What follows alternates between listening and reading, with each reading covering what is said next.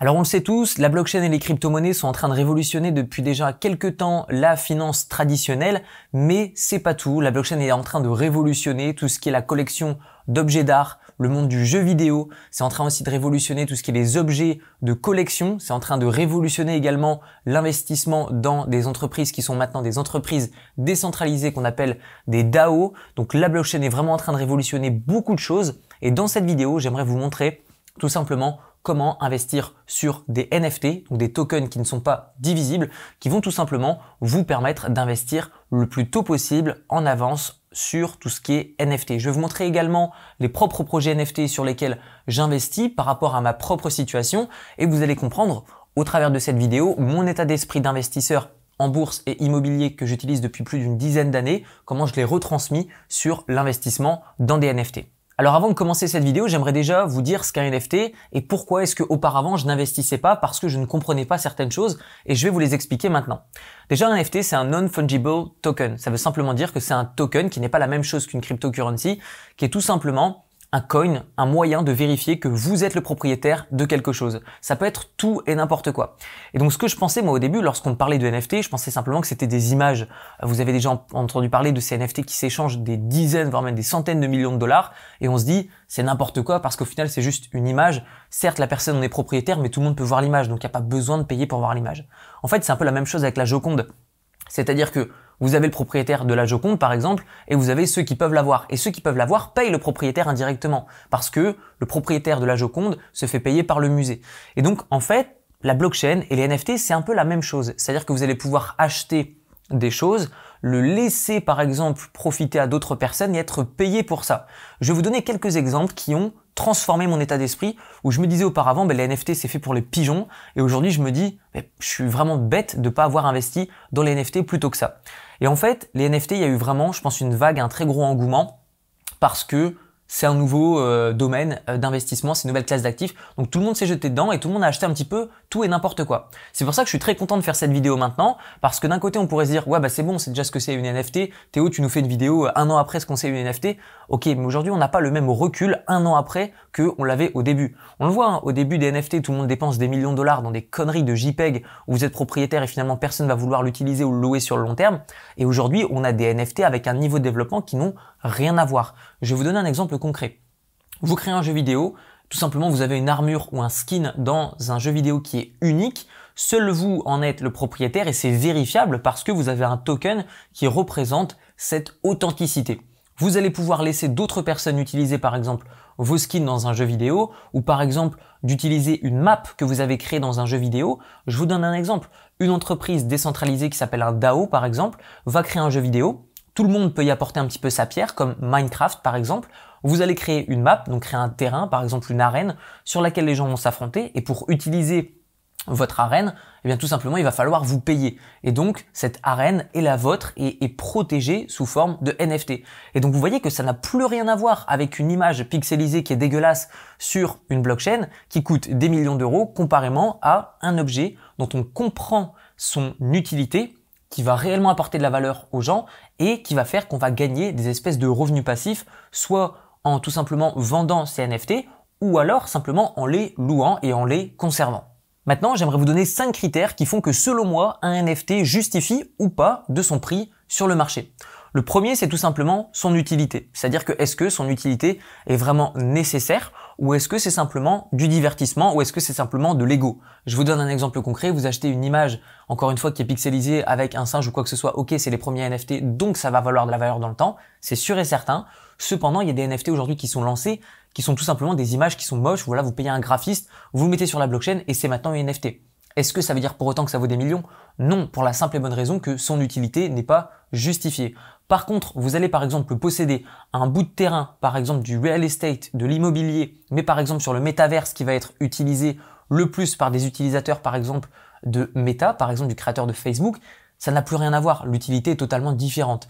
Et donc de ce fait, le critère numéro 1 qui fait que le prix du NFT est cher ou pas dès son lancement, c'est son utilité. Le deuxième critère pour moi, c'est la quantité disponible. Je vous donne un exemple. Vous avez par exemple créé un jeu vidéo et euh, vous avez envie que seulement 1000 personnes aient cette apparence dans tel jeu vidéo. Ou par exemple, il ne peut y avoir par exemple que 100 000 joueurs dans un jeu vidéo et chaque token représente la possibilité de se connecter et de jouer au jeu vidéo. Et donc de ce fait, on voit déjà que l'utilité est tout à fait différente et on voit également que la quantité a également un impact puisque forcément plus il y a de demandes et une quantité limitée, plus le prix de la NFT va être cher. Le troisième critère qui est selon moi le plus important, c'est l'équipe de développement, c'est-à-dire qui prend part au projet. Parce que pour moi, une NFT n'est qu'une idée tant qu'elle n'est pas utilisable. C'est-à-dire que si demain vous achetez des NFT parce qu'on vous a promis que vous allez pouvoir faire un truc et on verra plus tard et que les personnes qui développent ça sont des personnes qui n'ont jamais rien développé dans leur vie et qui sont juste bah, des personnes qui veulent vous vendre des trucs, bah, naturellement, pour moi, ça n'a pas la même valeur que une équipe, par exemple, qui a déjà, par exemple, réalisé des choses, qui va simplement dupliquer son travail, mais d'une autre manière, par exemple sur la blockchain, de manière décentralisée et vérifiable de par son authenticité au niveau des tokens. Et donc du coup, à partir de là, bah déjà, avec ces trois critères, on a déjà une vision claire sur est-ce qu'une NFT a autant de valeur que une autre. Et le quatrième critère qui est selon moi le plus important, il y en a plein d'autres, mais celui-ci c'est un des plus importants, c'est la popularité du NFT. Parce que s'il est extrêmement populaire mais qu'il n'a pas par exemple beaucoup d'utilité, bah, c'est ce qui arrive par exemple au premier NFT, il n'y a pas beaucoup d'utilité, par contre c'est extrêmement populaire, donc le prix explose. À l'inverse, vous avez de nouvelles NFT qui n'ont pas beaucoup d'utilité et pas beaucoup de popularité, qui vont tout simplement avoir un prix très faible. Et à l'inverse, vous avez donc des NFT justement qui arrivent de plus en plus avec une utilité, une demande, un réseau qui est développé avec une équipe de développeurs qui va être euh, intelligente, qui va se donner les moyens de réussir et aussi qui va faire en sorte que la NFT va être populaire pour que sur le long terme ça continue de prendre de la valeur et pas simplement lancer un truc, gagner de l'argent et puis disparaître avec la caisse. Alors même si je suis extrêmement enthousiaste, je dois admettre que je dois me calmer et me contrôler et également vous dire que cette classe d'actifs est très récente, les NFT sont très récents et tout comme les ICO au moment où c'est sorti, tout le monde était hyper enthousiaste jusqu'au moment où 80% des boîtes qui levaient des fonds via les crypto-monnaies ont arnaqué tout le monde. Et moi personnellement, bah, j'ai perdu de l'argent via les ICO au moment où c'est sorti. Et c'est vrai qu'un projet peut être très intéressant, mais derrière, il faut être sûr que ce projet est réellement réalisé. Et donc de ce fait, je ne suis pas un conseiller financier, ce ne sont pas des conseils en investissement que je vous donne dans cette vidéo, c'est simplement un YouTuber qui investit et qui vous montre dans quoi il investit. Alors maintenant, j'aimerais vous montrer dans quel NFT j'ai investi. J'ai investi dans quelques projets, mais principalement mes investissements vont se concentrer sur une seule niche qui est les jeux vidéo. Pourquoi? Je suis personnellement un ancien très gros joueur, par exemple World of Warcraft, Counter-Strike, Call of Duty, où j'ai joué énormément, à WoW. J'ai joué pendant 7 ans, j'ai joué aussi à Dofus, j'ai joué à euh, Counter-Strike pendant 3 ans, j'ai joué à Call of Duty à peu près pareil pendant 2 ans, euh, j'ai fait des compétitions, donc euh, j'étais joueur professionnel où je gagnais un petit peu d'argent, pas à temps plein, mais je gagnais de l'argent, je faisais des compétitions avec parmi les meilleurs joueurs de France, et aujourd'hui, je pense que je connais un minimum ce domaine. Et donc du coup, j'ai investi dans ce domaine parce que je le connais et parce que je suis rassuré à l'idée d'investir là-dedans, parce que je connais le potentiel de ces jeux vidéo sur la blockchain, parce que lorsque j'ai découvert ce qui était possible de faire sur la blockchain, qu'il n'est pas possible sur tout simplement bah, notre monde euh, qui est aujourd'hui le monde des jeux vidéo et en ligne lorsqu'on passe par des entreprises qui sont du coup centralisées, eh bien c'est pas du tout le même niveau de création et le même niveau de monde ouvert. C'est comme si par exemple vous jouez à un jeu vidéo et vous n'avez pas besoin de payer des mises à jour, que c'est une communauté par exemple qui fait des mises à jour, que vous pouvez jouer et même revendre des objets dans le jeu et gagner de l'argent réel, bref, ça n'a rien à voir. D'ailleurs, petite parenthèse, pourquoi est-ce que j'ai arrêté de jouer à World of Warcraft? Parce que c'est devenu un jeu vidéo qui s'appelle Pay to Win. Ça veut dire que littéralement, vous payez pour gagner. Vous allez sur la boutique euh, de Blizzard qui a créé le jeu World of Warcraft, vous achetez tout ce que vous voulez, les meilleurs équipements, vous gagnez plus d'XP, vous gagnez plus de pièces d'or, vous pouvez acheter aussi des pièces d'or, vous achetez les meilleures montures, bref, le jeu perd réellement de son fondement qui est ben on joue pour gagner et pas on paye pour gagner. Donc du coup, il n'y a plus vraiment cette sensation de jeu et de divertissement. Et la différence avec ce que je vais vous présenter dans un instant, c'est que c'est l'exact inverse. Ça veut dire que vous jouez et vous êtes payé pour jouer. Ça n'a plus rien à voir. Et donc du coup, c'est pour ça que je pense qu'il y a un énorme avenir et une énorme migration des joueurs qui sont aujourd'hui sur des jeux qui sont centralisés, qui vont basculer vers des DAO, donc des entreprises qui sont décentralisées, qui vont créer des jeux vidéo sur lesquels on va pouvoir gagner de l'argent.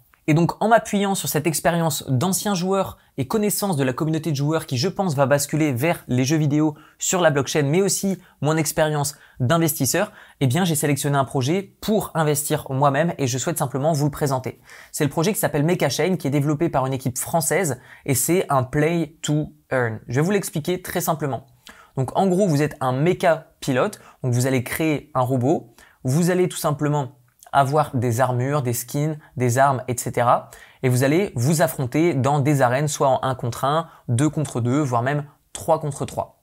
Vous allez gagner une crypto-monnaie qui s'appelle le Mécanium et vous allez tout simplement pouvoir utiliser cette crypto-monnaie soit par exemple pour acheter des meilleurs personnages, des armures, avoir accès à différents objets dans le jeu, mais aussi vous allez pouvoir l'échanger contre des autres crypto-monnaies, donc de l'argent réel.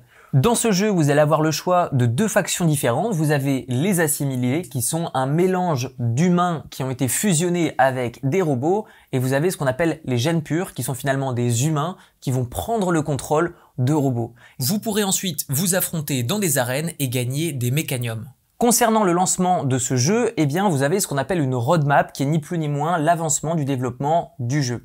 Vous avez donc en cette fin d'année la private sale, qui est tout simplement le fait de pouvoir acheter des tokens de MechaChain directement dans une private sale. C'est personnellement de ce projet-là dont je fais partie et je rentre à ce moment-là.